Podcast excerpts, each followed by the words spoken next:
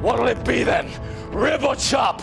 Loin or shank? The liver! The loose spleen! The tongue!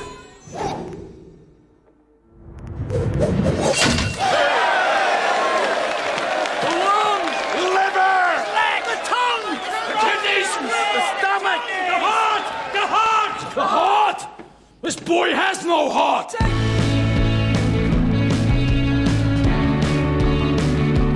What is up, everyone? My name is Jake, and this is another episode of the Rotten Potatoes Podcast, a podcast where four friends sit down and review movies you absolutely should have seen, but one of us uh, hasn't yet.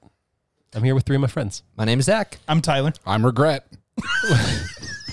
That guy from Halo? Yeah. Okay.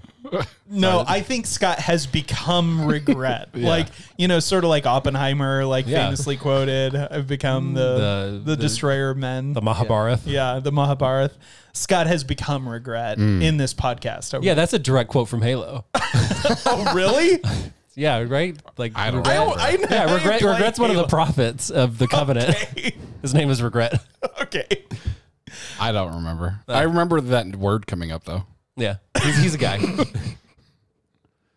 All right. Well, What are we watching? Halo. Yeah, Isn't there a Halo movie now? Yeah. no, it's a Halo TV show, show, I and I heard it. Oh. It's really bad. I thought there were I think there have been several Halo movies. Uh, there's a lot of books, and there's a TV show I've never heard about a movie. There's Halo books? yeah, a lot. Really? a lot of books. That's old. Oh, did that precede the game? no. No, but Oh, it's they've just like been around for a while. since Oh. the game. So like the game came out in 2001, and there have been probably books since 2002. Mm. yeah. I was always PlayStation, so I, I never played Halo. Yeah, you were just on that Tony Hawk's Pro Skater, and I was on, t- yeah, I was on okay, Tony Hawk. don't Yeah, hate Tony, Hawk Pro Skater is a good game. Wait, I was. How was that hate? oh, I, yeah, I didn't take it as hate. That Oh, okay. catapulted Tony Hawk to being a rich, rich man. Did you guys watch that documentary on HBO about Tony Hawk? I did. You know, a little recommendation. Really good, actually. My favorite thing Yeah. about Tony Hawk is his Twitter and how he's always talking about how people are like, "Dude, you look just like Tony Hawk," and he's like, "I am Tony Hawk," and they're like, "Haha." yeah. No, he's not like that That's at all pretty great. anymore. Yeah. He's, he's just like, oh, you look like Tony Hawk, and he's like, yeah, dude, it's crazy. he just lets He it doesn't go. even acknowledge it anymore. Mm-hmm. He's like, I'm Tony Hawk. well, so yeah, this is There Will Be Blood too.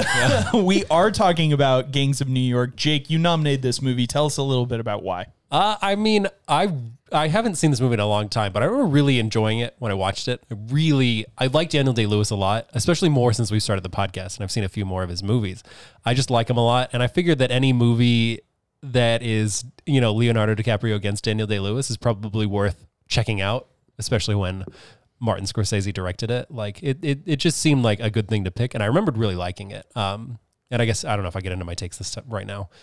Okay, yeah, but that that's why I picked it. Scott, before we, uh, well, actually, before that, who was the late bloomer to this? just me, I think. Just Scott. Yeah. Uh, so before we get to uh, Jake, Zach, and Mai's take, uh, why don't you take us to a little bit of just the facts? Yeah, as uh, Jake said, this was directed by Martin Scorsese. It was written by Jay Cox, Steven Zalian, and Kenneth Lonergan. Uh, it was released December 20th, 2002, has a runtime of 167 minutes. The other guys gave this a 72%. IMDb gave it a 7.5. Uh, had a box office of 194 million on a budget of 100 million. Uh, didn't win any awards, but it was nominated for 10 awards uh, Best Picture, Best Actor for DDL, Best Director, Best Original Screenplay, Best Cinematography, Best Set Deck, Best Costume Design, Best Film Editing, Best Sound, and Best Original Song. What was the original song? Uh, Hands That Built America by U2. It's the song at the time lapse at the end. Oh yeah, I didn't know that was. I didn't realize that was an original. I didn't really either, to Hmm. be honest with you, but that's that's what it is. Interesting. Yeah. Uh, so that was that was our third, uh, or this is our third Zalian movie, isn't it? I don't know. Um, he did Moneyball. Control F and type his name, Scott. he did Moneyball, and then he also uh, Scott, you're in. You're in spotlight search. Scott doesn't. kn- Scott's our producer that does not know how to work. I just am shocked that he was in spotlight search. All right, so we got Moneyball. I thought you were gonna scroll. I and, really uh, Schindler's List and Yeah. then Gangs of New York. I could have told you that. did. I know, but well, I then why wanted- didn't you? I tried. I tried a couple times. I appreciate. I blame. But Tyler I bl- I- started yelling at me to I look at the blame, sheet. Yeah, I blame mainly I was Jake just gonna for let it go. screaming about being in spotlight search. it. That was just insane. Sure. That didn't need to happen. Anyways, third's alien, first Lonergan. You know what he wrote? What No. did he write? Doug, Doug, the the cartoon. the cartoon. Oh, Oh, dude, Wow. he's got a he got a good lineup here I feel like there's some themes that, like you can That see bumped this fr- for me. from Doug in this. You know, for sure. Yeah, like Quailman is just like Bill the Butcher. there's some yeah, mhm, Yeah. There's some dogs I think in this movie. There's a girl named Patty Mayonnaise. Mm-hmm. Yeah, Well, Skeeter. This is this is also our second uh, Scorsese this year. So, question: What else has he done? Can you How do you- spotlight search that, Scott? It's Scott, what? Scott's time score is capital Z. Axkey this this year. this episode would have really benefited from like a a, visual, yeah, a visual component. That's Scott. Are you losing your mind? Just trying to give us. Good Are you are content you to are you talk about, Willard? man. Are you Willard in Apocalypse Now? Yes, the end of the river. I am. Jake, this has been our second Scorsese movie this year. You nominated both of them, right? Did I really?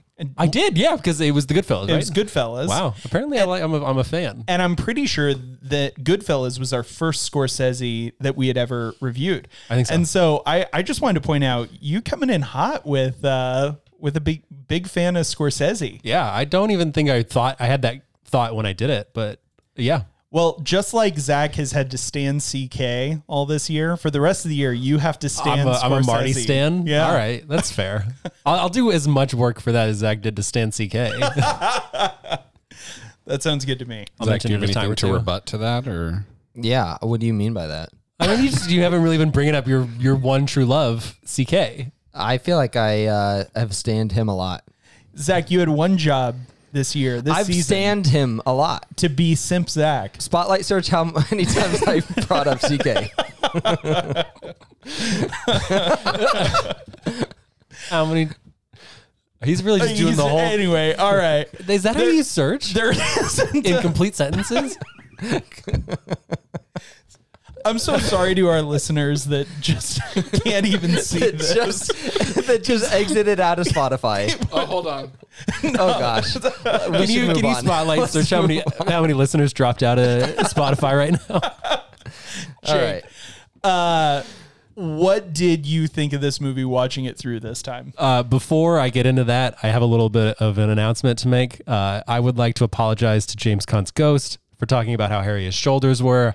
Can you please stop making my shoulders so hairy right now? Oh, I'm getting hair on my shoulders, and I feel like it's been since James Conn died. I think he's haunting me. I I mm. think that sounds like karma. yeah. And I think I don't think his ghost can even help you at this point. bit of a bummer but uh yeah think watching it this time um i still liked it i still had a good time i think it took me a little bit longer to get into it like the beginning i scott talked about the beginning feeling pretty cheesy it felt like watching it back again it felt very early 2000s a little cheesy uh, but other than that i still liked it i honestly didn't hate cameron diaz as much as i remembered hating cameron diaz uh, i don't think she was like spectacular but i remember her almost ruining this movie for me the first time i watched it so all in all i think like daniel day lewis is great and i think like he is the reason to watch the movie uh, more so than than leo um, and i yeah i enjoyed it still Zach, what about you?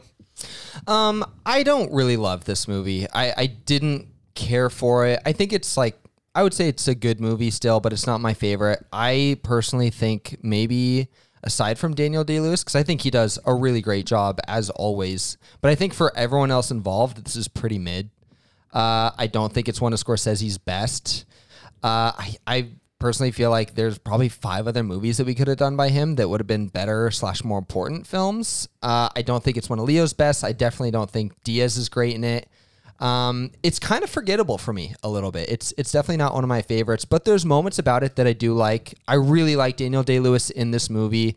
Um, there's aspects of it that I think are really good. I thought the set deck was really good, really fun. Um, and like I, I think I agree with you. Like The beginning fight part is a little cheesy, but I actually still think it's really fun and still one of my favorite parts of the movie. Yeah, I think like cheesy doesn't always mean bad. I think Sure. it did mean cheesy, and it was like I was like, this isn't how I remember this movie being. Feels And- ver- it feels very dated. yeah, um, but it's still fun. And I and I'm still I think the beginning of this movie, like that fight with the dead rabbits, and then all those other um, gangs fighting against uh, DDL's. I guess side uh, is the most invested I am in this movie. This is my second time watching it, and I felt that way both times. And then after that, I'm just less invested in this movie from here on out. you know, I think there might be something to you saying that this is pretty mid for other people because, like, when I think about this movie, like in the past, like when we we're thinking about movies to pick, and I was thinking, oh, I might pick Gangs in New York, but the only person I was thinking about was Dale Day Lewis the whole time. But I feel like that's almost enough to make me want to watch it. Yeah, and I think it's still worth watching for sure. So this is going to be a, a very fun podcast Okay, because this is for sure my favorite Scorsese film. really? Wow, really? Yeah, for sure. Wow. Uh, I love.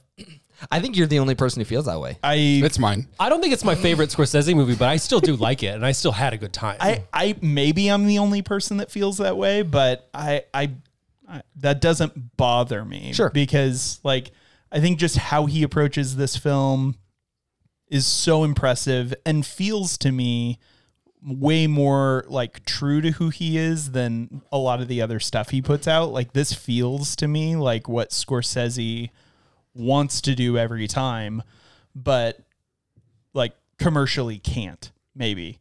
Interesting. Um, Um, l- looking forward to you unpacking that. Yeah. Uh, I rewatching this movie uh, this time. Uh, I think I loved it even more, uh, and I actually have some fun like thoughts about the opening battle scene uh, because I agreed. Except for this time, I watched the director's commentary prior to watching the movie, um, which I'm going to try and do on on every movie that we do that I've already seen Uh-huh. just because that's most of them like most of the movies we do i've already seen uh, and it's hard for me to like uh, unpack my first time impression and like then therefore like the nostalgia of it for me Uh-huh. but um, that opening battle sequence is actually like an allusion to super old films like how they edit that really? and so even though like we're seeing it as dated for Martin Scorsese, it was intentionally dated back to the silent film days. That's interesting. And so like I'm like, no, I kind of love the opening battle sequence because it's like he's throughout the picture drawing a lot of comparisons to like some of his favorite Italian uh, directors, especially Fellini, who like the studio that this set was constructed in, he chose it in Italy because it was where Fellini made all of his best pictures and the studio was like under renovation and he saw it as an opportunity to build this huge sprawling set there is like even that's like a, a nod back And that huge sprawling set was a mile of New York. it's enormous That's crazy. and every building they created the interior and exterior of Wow. So it was like a full, and it was all pre lit. So they could literally just decide, let's r- go move and go do this in here. And they could, which is like not how movies are made. I guess that's why the budget was $100 million. Yeah, it was a very expensive film for that and and for the actors involved. But anyway, um, all that is to say, uh, I really really love this film. I think the acting is uh, terrific. I think the direction is like a masterpiece for Scorsese. Uh, I think the score is incredible. Uh, I think the cinematography is really, really good and super interesting in some different ways, like technically. Uh, and so, and the plot, oh my gosh, the plot is terrific. So, um, Scorsese had this idea back in the 70s to make this film because he was, he visited as a younger man, he visited some friends who were house sitting, some like random couple. And he like visited his friends at their house and hung out there for the weekend in New York and was just going through their library and found this book called Gangs of New York Uh, and like thumbed through it, read, ended up reading it cover to cover and deciding this would be an incredible movie. This needs to be my next picture. and worked really for 30 years to make it. Um, and so to me, again, like it feels like it not only is it an incredible story, there's so much history, so much drama, um, but it's it also just feels like something that Scorsese always wanted to make, which was telling really believable human stories of the crime underworld. I uh, bef- sorry before we get into what Scott's saying, I'm very much looking forward to hearing what you have to say because I feel like I was like I liked it, but I feel like you could probably talk me up a fair amount right now based off of what you were saying. So I'm I'm looking forward to the next you know 40 minutes Scott, our Is it gonna late take that bloomer. long? probably. Um, I think I agree with a lot of what Zach said. I think it's very mid in a lot of ways. Um, I wasn't super impressed with DDL in it. I think he did good. I don't. I don't. There wasn't anything like critically bad about it, but I don't. I didn't get like a any kind of wow from him from anything. Like it felt, and I granted he did a good job in There Will Be Blood, but it felt like the same as that. Um, uh, the opening sequence was super cheesy. I literally laughed out loud. The choreography was awful. Like there was like th- punches thrown where there was like four feet gap that was shown on on screen. Um, it was just super not believable. Um, yeah, I, I I didn't like the opening. I but I thought cinematography was good. I thought acting was all fine. Like none of it was bad. I was expecting Cameron Diaz to be annoying because Jake told me that she was annoying in the movie, and I thought she was fine. Um, I didn't even know that uh, DiCaprio was in the movie until like he- I saw him on screen. I didn't look up anything about the movie going into it, and uh, so I was like, I, I started getting excited. I was like, oh, cool! Like this has like a really like good cast. Like everyone talks about like these actors and like this is a movie where they're all coming together and it's Scorsese and all these things and then it just I just felt like it d- didn't deliver on what it could have been. Um, all that being said, like I'm not like super negative on it, but I'm I, there was nothing like special about it to me. I thought cinematography was fine. Set deck actually and costuming were both really good. Oh yeah, I, I think we can all agree set deck was unbelievable. Yeah, and speaking of costuming, just a, a little bit of a trivia for you. So Daniel Day Lewis apparently actually got like a piece of glass to put over his eye for this movie and got used to wearing it, and then even trained himself to poke his own eye with a knife for that uh, for those scenes. Like he got used to doing that himself. Yeah, I think he only did it once, right? yeah, he did it in the that picture? one time, Yeah. but it was like it was really it was like bone chilling. Oh, Like, it was. I like oh it was. yeah. Apparently, uh, Scorsese says that uh, that was totally improv by DDL as well. That he would actually do that. That that was not Um, it- it's it, not scripted. if they didn't like run over that, I could imagine uh, a Slughorn Boss Tweed getting like actually upset uh, during the filming. like, because if I wasn't expecting somebody to poke their eye with a knife, And they I would, did. and they did, I would freak out. with the with the I, I think there's some gravity too with a knife that they just like stuck meat with. Yeah. You know, like a like a bloody juicy knife. yeah, insane. I also struggled with John C. Riley. Why? Oh, He looks like such a goober. I don't know.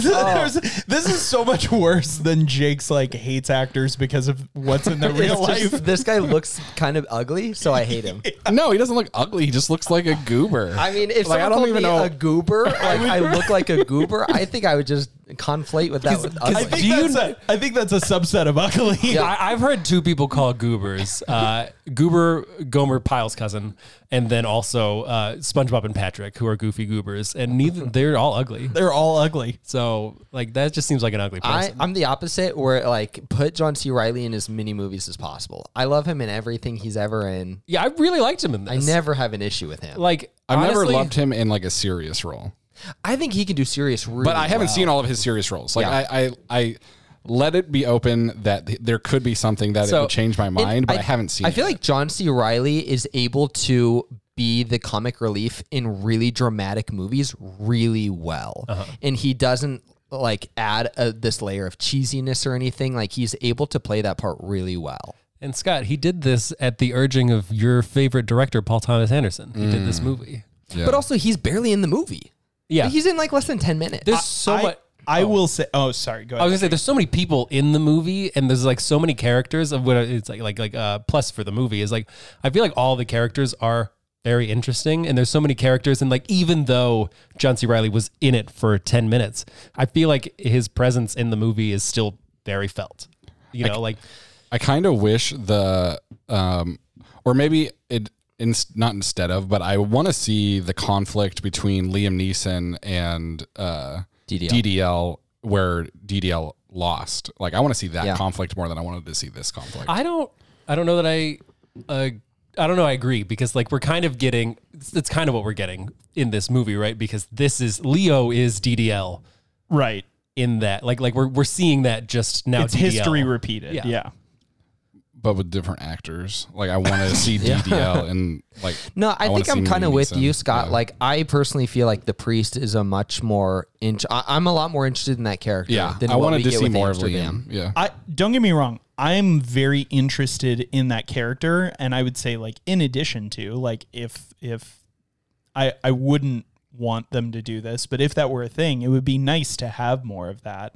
But I think that this story is a much more compelling part of the story of like the gangs of New York kind of a thing than that moment because this is the end of the gangs of New York.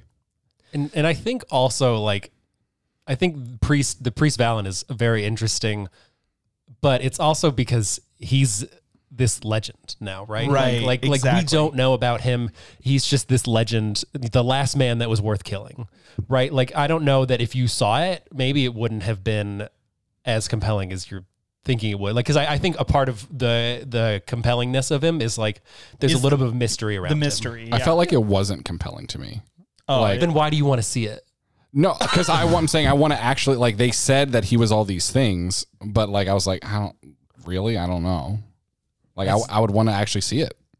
Fair enough. Fair Very enough. strange. Yeah, I, I I think it's strange too, but it's a fair point. I just feel like I'd rather watch that than what I watched. Interesting. I don't know So- how to respond to that. Fair enough. That's all you can really like. Fair enough. Fair enough. Uh, so Scott, you've kind of like uh, this has been an interesting relationship that we've alluded to between you and DDL. Yeah, yeah, yeah. and I wanna I wanna really unpack that within this movie a little bit Okay, more. Yeah. Uh, what did you expect from DDL coming into this movie? Based on the two things that you've seen, try and limit your response to that. I have a I have follow up questions. I think the the, the letdown for me because I realized like he did a good job in this. The letdown for me was the crazy difference between DDL in um, Lincoln. Lincoln and DDL in There Will Be Blood, like very very different in all in many different ways, and this felt like l- a less lesser change from the first one to me. Okay. And so I was just expecting So you Something think different. that for I sorry to interrupt your questioning, but you, for for for DDL to be I'll allow good, it. he has to do wildly different roles every single time he picks up a role. I just said he did good, and I realized he did good. I I, don't- just I'm just- wasn't expecting it. So no, I disagree I'm with just that wondering, like, why I'm wondering why you brought it up. because I was asked a question. But like, like, That's right. Yeah, it's, it's okay, fair. sorry, That's fair. I'm it just it was- it didn't, didn't, didn't track with me. gonna go back to my cousin being overruled. Okay. uh, what? Uh, what about your opinion about DDL has changed now after having seen three of his films? I mean, I think he's a, a good actor. He's very um, like he goes all in on his roles, and he uh, like really absorbs the character into himself.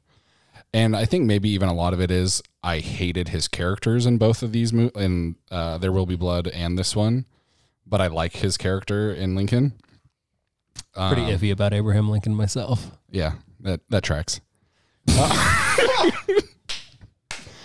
um, but yeah, I don't know. I it felt a v- similar to me to uh, There Will Be Blood. Sure. Um, and so for me, I was just because you guys always talk about how he's like the best actor of our time almost.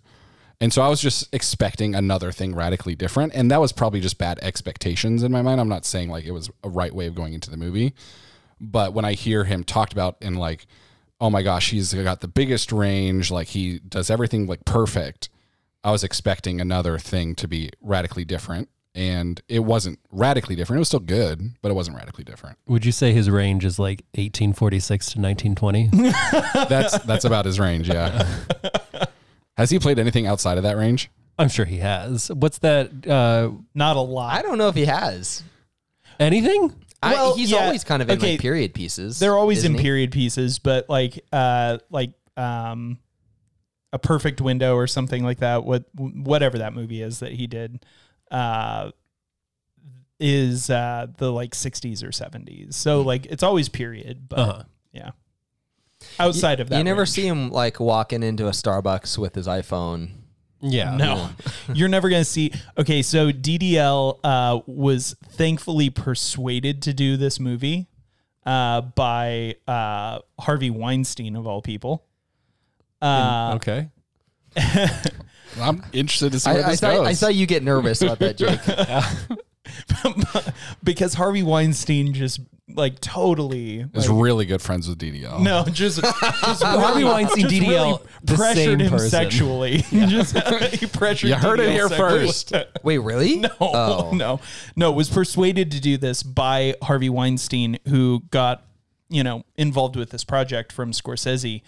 Uh, he at the time had committed to not working in films anymore, and had spent the last year and a half as an apprentice to a shoemaker in Italy.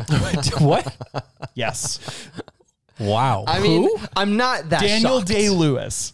He became a shoemaker. A shoemaker's apprentice. I don't think he ever became a shoemaker. That sounds like That's something he'd leading into do. this movie. what a, like or not- now? not f- leading into this movie, but not to prepare for the movie. Oh, okay. He was just making shoes. He just said, "I'm done with acting. I'm gonna go be a shoemaker." So Daniel Day Lewis has got to have like the widest skill set of any because in preparation for this movie, he spent two weeks working in a butcher shop and he he sent circus performers to his house to teach him how to throw knives. He is a wildly talented person, that's for sure. That's insane. But he's also just a little bit of a kook, you know. That Yeah. was- uh, That's the thing I was going to bring up talking about Daniel Day Lewis, and I think that he's great, and I, I love him, and I, I think like what I love about him is he like everything he everything he does he has so much like gravity, and I'm like so drawn to him, but I don't know like I don't know that I think method acting is that impressive. Like Okay. pe- pe- people talk about method acting being like such commitment to the craft and like these are the best actors, but wouldn't a better actor just be able to be get in and out of character and be in complete control of themselves the whole time? I think you're right. It, it- and it's just like I think it also means they're more of like a psychopath. yeah, because it, it- it's like people people method act. Uh, I think it means they act like. Oh, you mean if they can flip it on? Eh, If they and can off. flip it on and off. Oh yeah, that's fair. Yeah. like I could just be someone else. yeah, you're crazy. but it's like it's like I, I just feel like the the the people who are method acting are just uh i- it's mainly their method acting as like a like a pretty terrible person you know like like daniel day lewis during this movie refused to break character and like got in fights in rome with people because he was a racist gang leader like if you want to method up abraham lincoln that's probably fine but don't don't That method really act bums me out and lowers my view of DDL. yeah, don't don't method act uh, like a racist gang leader from Right. 19th century New York. You know, Or, or to your point, like Heath Ledger uh, method acting the Joker, or uh, our least favorite actor ever. Eddie Murphy. No, Jared Eddie Leto. Murphy. Jared Leto. Oh, I hate Jared Leto. Jared Leto method acting the Joker. Joker. Here's here's like the thing. never- method act Joker. it's- yeah, Okay. you should just never method act villains. Like that's a bad. Here's the thing though, is that other than Jared Leto, and let's just chalk that up to he is bad at he's just a bad actor, and so he's bad at method acting. in bad person. Uh, maybe. but you said I don't know if method acting makes you a more impressive actor, but then you named Daniel Day Lewis, who's given us some of the best performances we've ever seen, and then Heath Ledger Joker, which was also an incredible performance. sure, like, but what I'm saying is, like, wouldn't it wouldn't wouldn't you be better if you could give an incredible performance without that Maybe, but like and without without like terrorizing waitresses at uh, It- in I mean, Rome. it wouldn't make you a better actor to your point, but it would make you a better human. okay. yeah, Yeah. maybe that's the line Yeah. is that like you, you gotta you gotta break a few eggs to make an omelet. Is that egg your waitress? Sure. Yeah, in this Maybe. yeah, in this argument. Yeah, that's I mean, Yeah. that's a that's a like legitimate argument that people impose a lot. It's a little bit uh I'm still sticking with that. Uh, someone who could just flip it on and off is a psychopath, and I don't trust them. Like, I'm not giving them a knife to throw. That's fair. That's fair. But here's the thing: uh, I also wouldn't give a knife to somebody who couldn't turn it off. they can fair. turn it off. They're choosing not to turn it off. yeah. Well, then don't. Never, no, we're not gonna. Yeah, that's all right. Uh, oh, another one that's kind of funny. Joaquin Phoenix, the Joker. That was- He's another common method actor. Wow. Another Joker. So they are the best, and they also always play Jokers. So what we're saying is, DDL, we love you, and we would love for you to be our Ah. next Joker. He'd be a good Joker. Also, DDL, I will quit the pod if you want to come take my place. That'd be cool too. Scott's looking to get out of the Fine. bind. I, I feel like it's a win for everyone. it's a win for It's not a everyone. win for me. Why? I want to talk to you. You're saying you if DDL was like, yo, RP, I want to be on the pod. I want to take Scott's pot. Take a vote. Take his spot. I would not replace a single one of you with DDL. Wow. I would replace every one of you with DDL. I would replace all three of you with DDL and just have a one on one with DDL. So you could talk about how you don't like him. Yeah, that would how fun would that be. Hey DDL, I really think you're not that great. Tell me why you think you are. That's one episode. I I just want you to know, Jake, you're the most noble of us, but you're the most wrong. like, No, the whole reason I'm doing this is to talk to you guys. I, I, I just- agree, same. But if I had the opportunity to talk to DDL every month instead of you guys, I would definitely do that. I just Wow. want to say, like, uh, how much I wish I could hear that conversation between Scott and DDL. like DDL, like just like Deadpan. y- it just like going on about this movie that moves him and why it's so excellent and perfect. And Scott's just like, I disagree. I just I just, feel like it, it isn't. He looks like a I just wasn't goober. feeling it. Yeah, like tell me about how you drink my milkshake, DDL. I would give up. I would definitely give up this podcast willingly to experience that. That's fair. Uh, I, I, but it, I, I wouldn't do it. I wouldn't want to interview DDL. What would I have to say? I would give it up not only for me to do it, but for any one of you to do it. Yeah, I would too. I would Wow. too. Yeah, yeah. I absolutely. Because I can still talk to you the other, you know, million hours of the month. I mean, we could uh, Do you think there's a million hours in a month? we could start uh, monetizing this podcast. So I know, that'd be right? cool. Yeah, that would be sweet. Yeah, we're still a part of the podcast. We're just not on air. Like, I'll come in and produce still. so you get to you get to produce and like pick what DDL clips you're gonna play for DDL. yeah, I feel like we should get back to the movie. Yeah, I think we should too. That was a fun tangent, but uh, one of the things I wanted to ask you guys about, and Jake, you've already like kind of walked it back, but I wanted to to bring it up, um, was the Cameron Diaz thing, because I remember you saying that as well, and and in the moment I was like, yeah, I guess maybe she kind of did, and then I had the same experience with you where I watched it through this time, and I was like, no, I I, I thought she was Honestly, I don't think I've watched this movie for almost ten years. Like I think I probably watched it when I was seventeen. Yeah. Um, and so watching it again, maybe I'm just, you know, maybe I was annoyed and I shouldn't have been as a little punk seventeen year old. you know. But yeah, I I, I thought she was uh, like I, I actually wouldn't have recast her with anyone. Like I I really liked her quite a bit. I think I definitely would have recasted her. With who? Who who do you think would play it best? Uh, I don't know. I don't know off the top of my head, but I, I honestly just feel like if you could ever recast uh, Cameron Diaz, you probably should. Really? I, Yeah, I I feel don't- like she's a good actress. In what? In everything that she does. In right? everything? Really? Well, not everything, but you know what I mean. Like just in general. I Like think, I think she's. I, I've just. I've never cared for her. I, I can't think of a, t- a time where I felt like. Shrek. I mean, sure. I guess that's fine, but I, I don't. I, I think you could The have. one where you don't see her. I think you could have recasted her with someone else, and it probably would have been just as good. No. Son of the Mask. I never. I never. Is Was she in the Son of sequel? Mask? Is she in the mask or is she in Son She's of the in- Mask? she's in the mask. She's in the mask. Sorry. Apologies. The A- mask. Again, I, I think you probably could recast her with with anyone, and I don't think Sally the movie would be. Uh, well, I think you'd like the movie more. no, I'm just saying you said you could recast her with anyone, so I just threw someone out there. Yeah, you know what I mean. Like anyone But- that but- fits the description. But getting back to what you were saying, Tyler, like, yeah, I was honestly like not looking forward to watching her again, and then I watched it and I was like, oh, I I don't know what I was talking about, honestly. Like, I thought it was fine. Like, I I, I didn't, I didn't, I like, I maybe like to kind of agree with Zach. I didn't like think, oh my gosh, she did amazing, but I didn't dislike her. Like, I was. I Expecting. mean, her accent was pretty bad.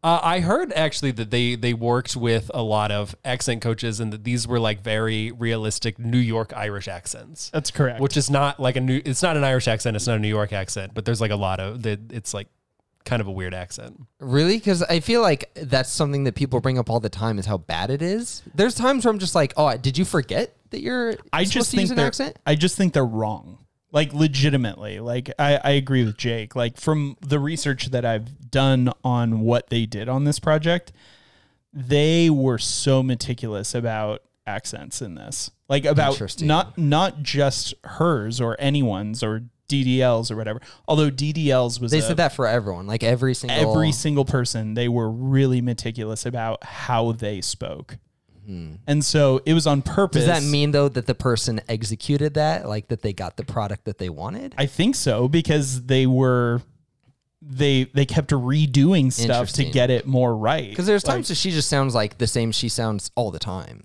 but that's because she's well okay so remember But that was the case with every cameron character. diaz well it's true but No, it but wasn't. What do you mean? okay wait wait wait let, let me Zach's fighting over here. let me let me finish. Let me finish. That uh so remember her character, she is an Irish immigrant, but she was raised by the natives. She was raised by DDL and his gang. And so her accent, similar to Amsterdam's, Amsterdam's is not like what the rest of the Irish people sound like either, because he from very early childhood went to the reform school so that like he was getting influenced by a lot of different other accents instead of you know his native one and so both of them arrive with completely different uh irish american immigrant accents Okay. and that makes more sense historically like like this movie is is historically like really really really accurate with a lot of those crazy details like even most of the buildings were recreated from photographs that over 30 years that Scorsese had like researched and dug up and found a photo of a building in the five points Okay. and that was used to like literally recreate the building I don't have specific examples, but doing a little bit of research, one of the things I did find was that over the years, this movie has been found to have a, actually a lot of historical inaccuracies. Yes, but I'm but it's not to say that it's not it wasn't well researched. It's just that Sure. as time goes on, we are able to find more research and we're Uh-huh. able to find things that are inaccurate later. Okay. That we like had every reason to assume were true at the time. I'm willing to concede that I may be wrong. But like even like uh like so it's kind of funny uh DDL's accent in particular was totally made up. It was not based on any existing research other than a uh cylinder of uh Walt Whitman reciting a poem, like four lines of one of his poems, and they just used that as a starting off point to invent his accent based on its influences. yeah, no, it, it it sounds like like a lot of this was very like thought out. I haven't looked into the inaccuracies. I just was like reading and it's like, oh, this is what they did to prepare for these things and these accents and all that. But maybe I should have looked in the other way. I think that that might have been a little confirmation bias on my part where it's like, oh, well, here's what they did right. Yeah, I read I read a little bit about like the, some of the gangs like existed at different times, and like one of the major fights actually happened like way later, and it wasn't before, and like different things like that, where it wasn't like a historical accurate of events, but like the I would say like the heart of it was historically feeling of it. accurate. Mm-hmm. Yeah. Yeah. Yeah. And Scorsese said that too. Like there are a lot of different things, like even the Chinese pagoda, like probably wouldn't have existed. Like it might have, some scholars say it would not have because the first like licensed Chinese establishment wasn't until five years later. But Scorsese was like, yeah, but what's the likelihood that the first one was also the first licensed one? So there was probably one earlier. So there are some things where they're taking a little bit of creative license Sure. to like meld a decade together and like meld events that spanned a decade together. Um, like the the riot that it ends on, like is a super important historical event that to Scott's point didn't happen around the big fight of the five points. Like those were historically separated, but they put them together for the purposes of this movie. So yeah, you're to to like further underscore and validate your point, it's not a documentary, but it is really historically accurate. Um, I guess kind of changing gears a little bit. What did you guys think about some of these characters? Like I, I, I was thinking about Brendan Gleeson. Uh, I forgot that his name in Monk. the movie. Yeah, Monk. I really Best liked character. him. I liked him a lot. Um, and like I feel like there were a lot of these interesting side characters in the movie that like I, I feel like felt fairly developed and fairly interesting. And I think that that kind of made it for me. Sorry, I didn't mean to laugh. When Monk turned away from DDL, the butcher, I was like, "Why are you turning?" He's gonna, and then he threw, it, and I was like, "Yep, called that one." Don't turn your back on the enemy. no, yeah. Yeah, I know. Like I knew what was coming, even though it had been so long. So it was it was hard for me to like not be in that mindset. But I guess he was just trying to make his point, right? Like you know, like they don't want this, they don't want you anymore. So like I feel like he had to do it. It felt like he assumed he he. It felt like he assumed that it was going to be more of like a conversation and less a physical fight because he was going inside. Well, I yeah, because I think that honestly, it felt very much like a a very desperate move from from the butcher, where like because he he is himself i- and his character is all about like like he's upset with uh Amsterdam for like he's like he's not fighting me like a man. Like he I don't think he would have even been a little bit upset with Amsterdam for coming and fighting him openly, but like going through like some sort of subterfuge. So like I, I think he had every reason to believe that Amsterdam would have thought that was dishonorable to knife him in the back like that. You mean for Monk? For A- I'm sorry, for the butcher to knife Monk in the back like Yeah. that. Yeah. You know, so like I don't know. It, it seemed it seemed like he like Amsterdam was at I'm not gosh, I'm just confusing all the names. The butcher was just like at the end of his rope. You know, like that felt like a move of desperation to me. I think it's a move of desperation, but I also do think that it's legitimately a move of honor. Like the butcher is a character that's driven by like two things, I would say, like vanity and honor. Um, and I think honor only as a pursuit of further vanity. And so I think that he saw the uh, I think he saw Monk's um, demeanor of not respecting him as like a credible threat, like in their confrontation, and then especially by turning around as like uh, provocation of that. And I, I think he felt like he was, you know, kind of like honor bound, like in his sense of honor, uh, to to strike him like that. I think I kind I kind of agree and kind of disagree because I feel like like what would have been in his mind the honorable thing to do was challenge him to a fight Yeah. because like like Amsterdam challenges his his that other guy to a fight Right. and he's like into it like I feel Yeah. like that's what he should have done Sure. in in his, under his own code Yeah, I kind of took it like that he's kind of a liar, that he like talks this big game about being honorable and then he just doesn't. Like he does a super dishonorable act, you know, and it kind of undermines his whole thing. yeah Interesting. how did you guys oh sorry were you gonna say more about that Nope. I was gonna say, how did you guys feel about uh, the ending where like uh, I, I felt like there was a little bit of a like almost a lack of catharsis at the end and I, I i assume it was intentional maybe it wasn't but it's like you know like he's not really like defeated he's just brought down by like kind of chance like he, he's hit by a rogue cannonball from a from a chef how did you guys feel about that I personally, f- uh, I'll keep this short. I personally feel fine with it because they're both brought down in the same moment. Like they're brought down together a little bit. And so I'm fine with it for the finality. I feel the catharsis and the closure, but I definitely understand your point. yeah I, I I f- I found myself walking away and maybe that's why at the beginning i was like i don't think i liked it as much as i remembered but i think i found myself walking away just a little disappointed in that uh for like for the story i but i don't know if i would have gotten what i wanted or what i think i wanted maybe i wouldn't have liked it anyways you know I think that it ties for me, and then I'll shut up about it. I think that it ties into the um the I guess like epilogue of like their burial. Uh-huh. Or if of like uh the butcher's burial next to Alan, Priest Valen. That it's sort of like, okay, like this is sort of ending like unsettlingly, just like Priest Valen's death ended unsettlingly. uh-huh But both of their deaths really led to the creation of the city. uh-huh You know, that like New York is built on their bones and on the backs of their struggle.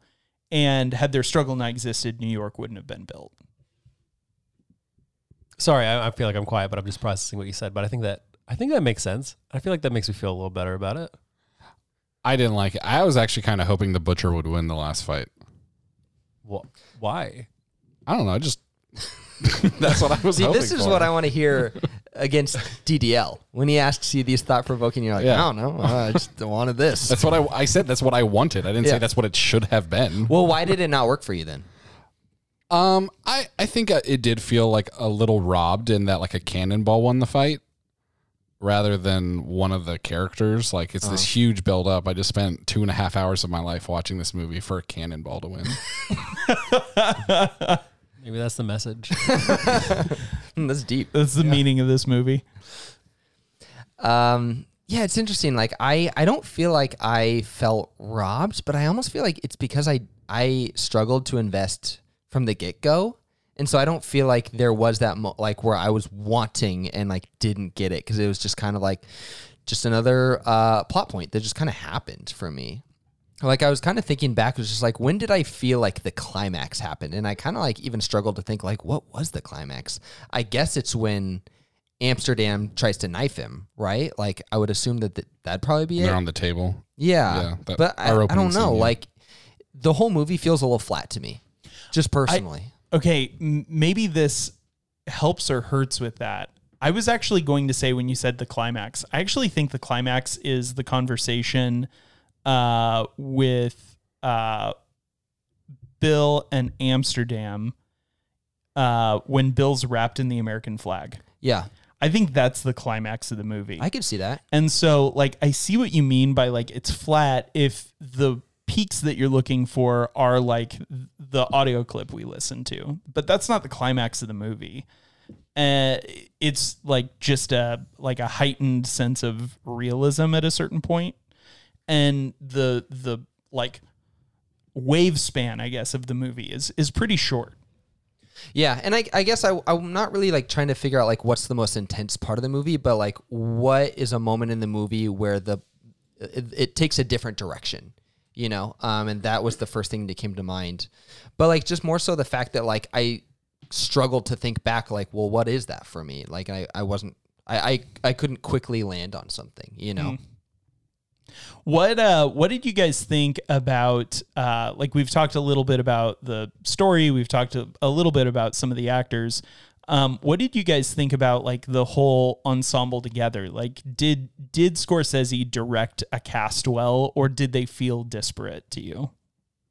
I thought it was very. I thought it was interesting because, like, I I feel like you felt like, or at least I got the impression that everybody here had a relationship with everybody here, like separately, like you know, like like I, I- all the characters knew each other and they had like relationships and they had history together, and I, I got that feeling, and I feel like it it worked and it was very interesting, and that's maybe why why it worked well for me was it felt very like alive and real. Yeah, I, I think I agree with you personally. Yeah, I would agree with that. I think he directed the ensemble well. I think uh, Scorsese's directing is good in this movie. yeah. Yeah. Um, what? And this is me just asking a question. I'm not trying to poke a hole or anything. Why in the opening fight when he Valen finally dies, does everyone just stop fighting? Is it just a fight till the leader dies, I think that's the and then the new, that other leader gets to absorb everyone? I think that's the interior logic because it's once Priest Valen dies, they sound the rabbit's horn that like signifies his death. So then the whole crowd stops because they sounded that horn.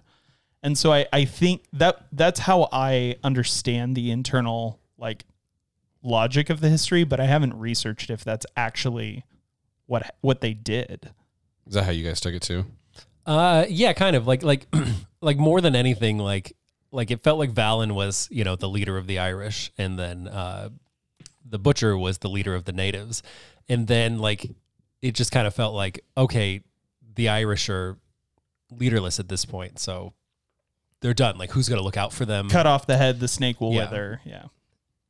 So that I, I, it made sense to me when I watched it. I didn't really think deeper to it, but I didn't question it. Yeah, I, I mean, I, I kind of like intentionally didn't think too much about it because it did feel a little weird, but I kind of just rolled with it because it does feel a little awkward. Yeah. Like you'd think that they'd come up with a little bit better of a strategy, but maybe maybe it's more honorable to have your leader right out there in the midst of it. You know, Well, I think it's, unprotected. it's cool to have the leader out there. It just felt like I would have kept fighting. yeah, I yeah I felt the same That's, way. uh, but if there's like the rules of the fight type of a thing, I get it. That I mean, they approach the fight with that like intense like formality. And I was hoping they were because there was a few things that happened in the first fight. I was like, why didn't this happen? Why didn't this happen? And then when they finally show the later fight, it shows how they go through rules and everything. And I ho- I was hoping they were gonna talk Right. about that during it as well, Right. but it didn't come up. And so I was like, okay, maybe that's just like that's every fight, like that's just an unwritten rule type of a thing. or or just maybe not something overtly mentioned, but like it's Yeah. just you you understand that they are approaching this with like the list of rules. Uh huh. Yeah, because I was like, okay, gangs in New York. Here's a big opening fight. I was like, where are the guns? Why is there no like this is there's definitely guns. Right. And so like that was one of my first thoughts. And then eventually like there are guns in the movie. I'm like, okay. And then like, are they just so poor they don't have guns? And then eventually was like, okay, they just made a rule no guns in the fight. But I do think that um, they're too poor to have guns is part of it. So like I I uh, read a little bit about the the person that Bill the Butcher is based on. It's not Bill Cutting, but it's Bill something Poole, I else. think. Bill Poole. That's right. Um, and his actual death, he was like sworn by someone else, like I'm gonna come back and shoot you. And it took him like four hours to find a gun to then come back and shoot the guy to shoot Bill Poole. And so like I just do think there weren't there wasn't a proliferation in New York at that time in like the Five Points region of firearms because they were too poor. and especially maybe you know 20 years prior to most of this movie because like the beginning of the movie is 1846 and then Right. later so like kind of made sense i didn't think about the guns honestly It was like the first thing I noticed was like, okay, when's the shooting gonna start? i was like okay uh, the priest has a sword and a cross that's pretty baller and that's really all i thought about it you know No, I, I literally thought like I was like, okay, maybe I don't understand when this is happening. like they're all in this cave, and I'm like, okay, is this like pre like America as a nation, New York, or like like what is this? It was kind of weird that they were in a cave a lot. Was that, that was like a that was like, like a crypt right like there were graves in there yeah. It's a that's was under a church. apparently like Scorsese s- has said like uh, that he grew up around this neighborhood and he was like, "Oh, I've for sure been down Uh-huh. in people's like weird sub basements where there's Okay. caves that lead to other because that was one of the things I heard someone say was inaccurate. So maybe I was getting some false information. I, I mean, I think it's completely yeah. accurate. here's the Yeah. thing even if it is inaccurate it's pretty cool I didn't necessarily think that part was all that cool. Oh, that was, you know, like the, the you know, they come out of the caves to, to kill the natives. I It thought it felt was a- like I thought it was- 1500, 1600s Exactly. To me. I thought it was a cool opening because you start like i- in a sense like i- in this experience where you're like, okay, we're in like the 1500s. It's like you know a priest. Okay, he's got a sword. All these Yeah. people have like maces, and we're in caves, and it's all candlelit. And then you come up, and it's like okay, like there's a little bit of construction happening, and then monk kicks open the door, and then you're exposed to oh, we're in like roughly modern times. I thought that was a really neat like way to progress our feelings about these characters in the story. Second, I don't know if I missed it. Why did the friend betray him? because the, he was he was uh, with Cameron Diaz and the friend was in love with her. That was the, whole That time. was that it. was the That thing. was it. okay. Yeah. Well, I knew that was happening, but it, there wasn't like a. It, I never. Maybe It I wasn't missed it. There super wasn't like a connected. point where it was like, oh, like a. a f- a no, switch got it was flipped. it was just constant reinforcement of like him looking jealously across the room at them. I kind of thought thing. the point was when he like like the the like the breaking point was when he saw them like go When- off together into the hay. when Amsterdam oh no no no it was the the breaking point if any would have been when Amsterdam almost like raped her and the friend was looking through the door the whole time he like goes up and like holds her up against a pole and she's trying to bite him oh and, yeah, like- that was after that, wasn't it? yeah uh-huh Okay. Yeah. and that would that would have been if any of those moments Yeah. Sorry. would have Oh, that been that the was one. the moment I was thinking of actually. yeah. I just thought that those happened in different order. yeah uh, Jenny Everdeen and Amsterdam, like, is that uh, like an allusion to any historical, or I guess allusion is the wrong word, but is that like, was that completely fabricated for the movie? Yeah. Did you feel like that was necessary for the movie? Like, just like having that love story at all?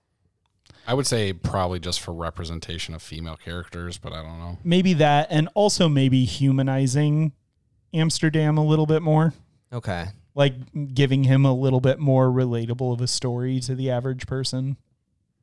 Okay. I don't know if that worked for me then. I d- I didn't feel like that was necessary. And I was not invested in their relationship at all. Yeah. I feel like Yeah. she kind of like when so when she takes care of him at the end, I I feel like she kind of gives him like the impetus to to bring all the Irish together. Yeah, I You think know. that's true. So like I, I think that her character definitely was necessary to the story. Maybe i- is it that you don't like the love story specifically, or you don't like her character? um, I mean, a little bit of both, but more so the love story. Interesting. Okay. Yeah. It, it didn't feel developed enough. Uh huh. Um, like at times I, I kind of wondered like, why is Amsterdam so, um, like protective over her, you know? Uh huh. Um, and that kind of took me out of, of it a little bit too. I think just because she's Irish, That's just why. that's initially why he's so protective over her.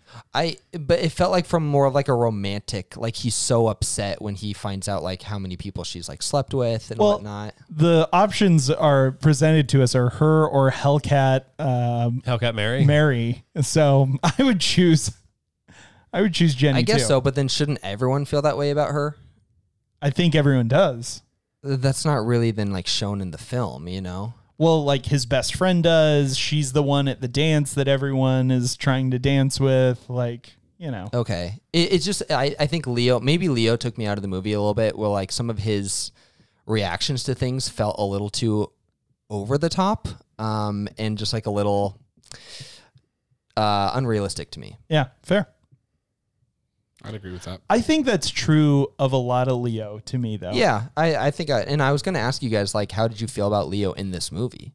not one of his best, not one of his worst. Yeah, I would I agree. think with I would that. agree with that 100%. Like Blood Diamond. like it, Yeah, It's not as bad That's as Blood Not as Diamond. bad as Blood Diamond.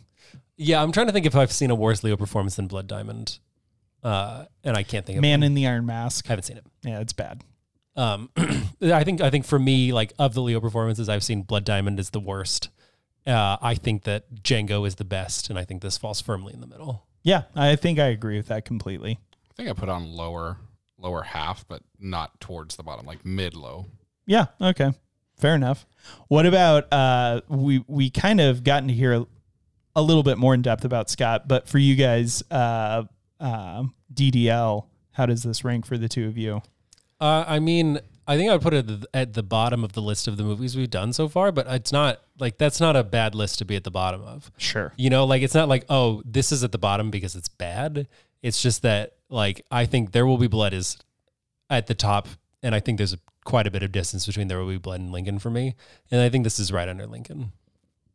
Interesting. Um, I mean, I feel like they're all like tens from what I've seen. I, these are the only three. That's we- the yeah, that's the thing. It's I like- think that's what Jake was trying. yeah, yeah, Like, Uh, but you did say that there's quite a bit of distance. I feel like maybe quite a bit is uh, saying too much, but I feel like like There Will Be Blood. I felt like was one of the more compelling performances I've ever watched anybody do, and I I think that Lincoln and I think that this were both amazing. I think they were both amazing, but like it's almost like there's no there's no like thing I have to there's no nit I have to pick here. Yeah. it's just that it didn't have some intangible thing that There Will Be Blood had for me. Sure. It's kind of like asking you how big is the Grand Canyon? You're like big. Yeah. And it's like And I- okay, but like, you know, I think it helps too that like I would think that DDL is in almost every scene of There Will Be Blood, right? Like he, like he is our focus. That's true.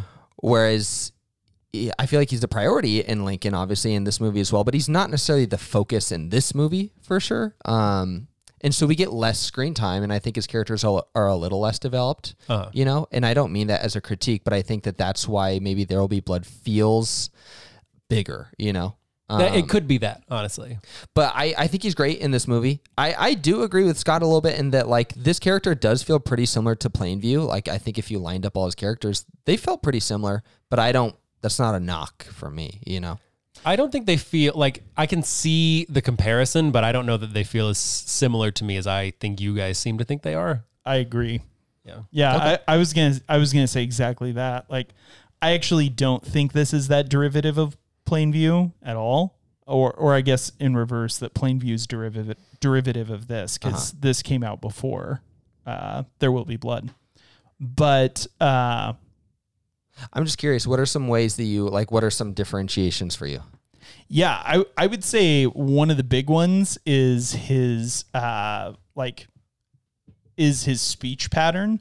Like I know DDL has like kind of gotten like a name for himself for like yelling, you know? Like that's kind of his thing. Like I know, That's how I felt about this movie. but he's not yelling most of the time. And so I think that some people are latching on to like, oh, DDL yelled again, like as like a thing that he does. And it's like, well, that is a thing that he ended up doing and There Will Be Blood, but that's not a thing that he does.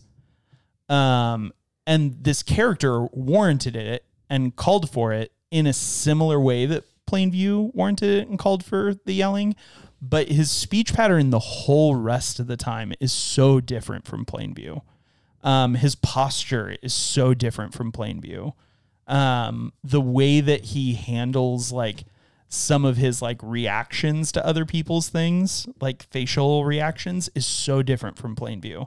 And so I think the devil's in the details with DDL to be super alliterative about it. And I, I think that I don't know that I had those necessary, like necessarily I had those thoughts that Tyler had, but I think when you said that, it made sense to me. And I think that I just like, because of those things, had the feeling, if that makes sense. yeah, I, I think for me, as I was like saying, there was multiple times where I thought to myself, this sounds and feels just like his character. and I, I think like the characters themselves, like like thinking about like like Plainview versus uh, the They're Butcher. just similar characters. Yeah. Yeah. but then also like I think that like the Butcher is a little bit more of like like you said, I think he's a, maybe a little bit of a liar and he's a performer. Uh, and like uh, like he is these things. And I, I don't think Plainview was those. I think he was a bad guy. Uh, but I think that he was not like I don't think he was like that. And I guess Plainview did lie. Mm-hmm. Well- Didn't he? I, I, I, it's been such a long time since I There Will Be Blood. I, I, I think they're they are distinct characters, but I think they are very similar, and they're also like, like what like forty years apart from each other, if that. Like Yeah. so, period wise, they're close. similar again, like close to Lincoln. Like Lincoln's a, uh non shown character in this movie. Yeah. Well, and once again, I'm not going to knock him for sounding like himself because most actors sound exactly the same in every movie they're in. Yeah, but that's the thing. I think if you watched like I'm sure there are, especially with him, YouTube compilations of all of his like uh accents side by side by side, you'd go, Wow, those are really different. Like maybe if you hadn't watched this two years removed from There Will Be Blood. Right, right. Although I think we all did. Yeah, I'm just saying like like No, it- no, no. I mean like I think this movie came out two years prior to There Will Be Blood. Oh, did it really? Yeah, I think so. Wow. I could be wrong, but I'm pretty sure. Huh. This movie came out in 2002. When did There Will Be Blood come I out? thought it was 2007. 2007 sounds about Oh, right to me. seven. okay. Sorry.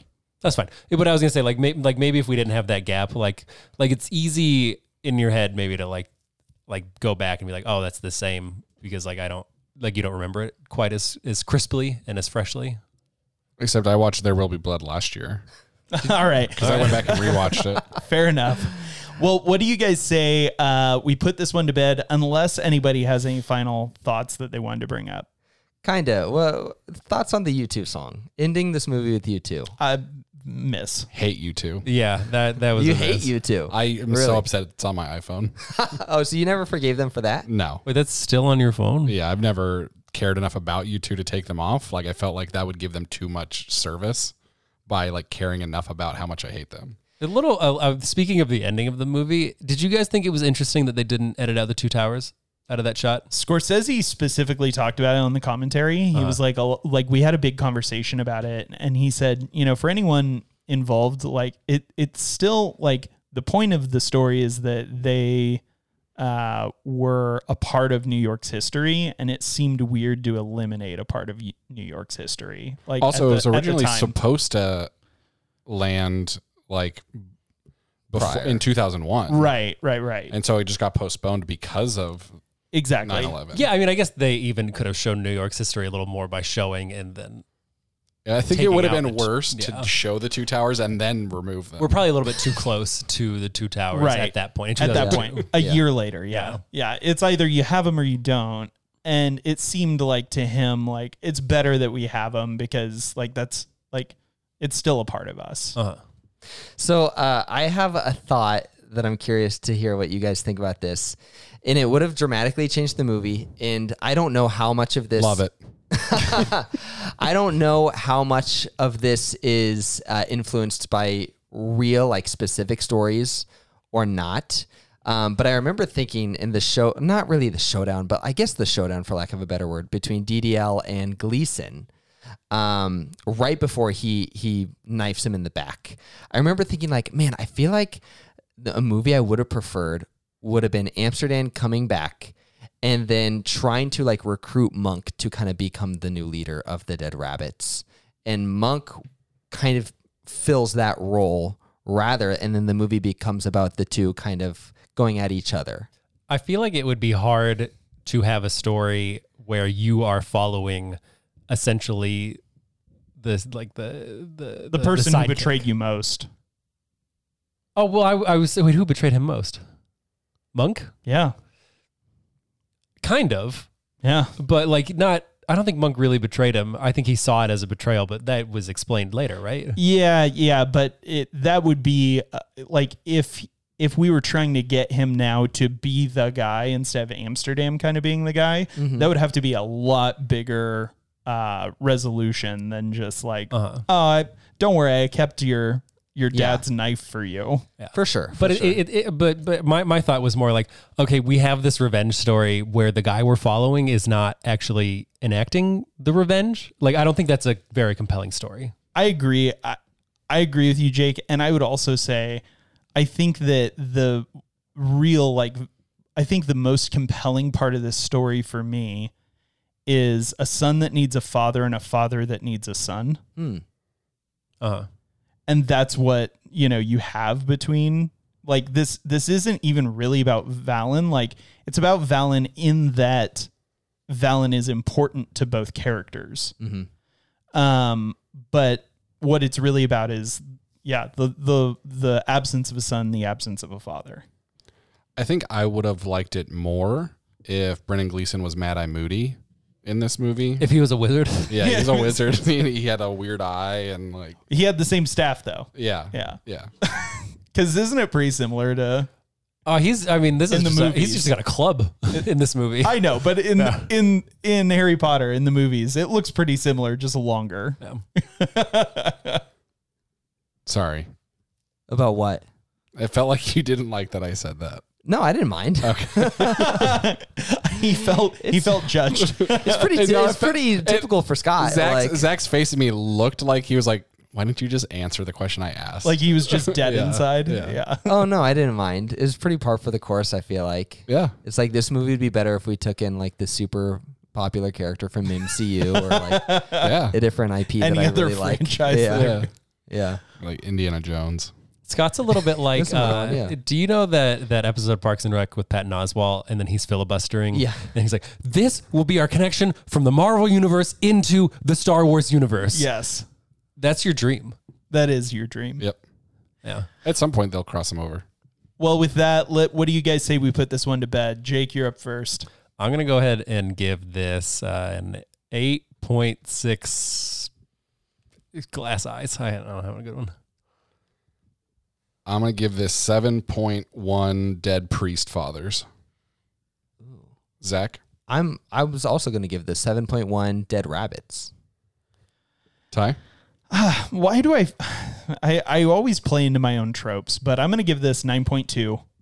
Uh, women with uh, claws and and talons on their feet. You know, a pretty funny thing I read about her is that she apparently Martin Scorsese was debating on whether or not to put her in because like apparently she was based on somebody real that was Yeah. like that, but he's like it feels too fake to like, like reality seems too fake to put into this. All right. Well, that comes out to a 78%. Once again, the other guys gave this uh, 86%. Nope. 72%. uh, and IMDb gave it a 7.5. So we came in higher than both of them. But yeah, I think I feel I think I feel okay about 78. I wish it was a little higher. but I feel okay about okay. I'm done. Yeah. See you guys later. See you guys Uh, next week. I I feel good about it. Yeah. I'm just happy that Zach rated it the same as me. Why does that make you happy? Because I, f- I feel like you guys expected me to really hate it. Oh, I thought you were gonna say because uh, it's super art housey, like it's a little bit more of an art house film, and and you came in at the same with our art house I mean, resident. it, it does seem like a movie that Zach would have liked more Yeah. to me. Yeah. But I'm happy that he didn't. I thought you were gonna rate it lower. I didn't think that's right about what I thought you would be at. No, I, I, I told you I messed up on There Will Be Blood. I'm trying not to, like, even if I personally feel bad about a movie, not to destroy it. All right. Well, uh, what do you guys? What are we getting into next week? Got Next week is my pick. We're going into Pride and Prejudice. one of the, I think, probably in my opinion, most interesting choices that's happened so far on this podcast. Yeah, I'm looking forward to it. I am too. Yeah, I'm excited to hear why you picked it. Okay. You want me to tell you now or? No, let's wait. No, tell me now, Scott. Well,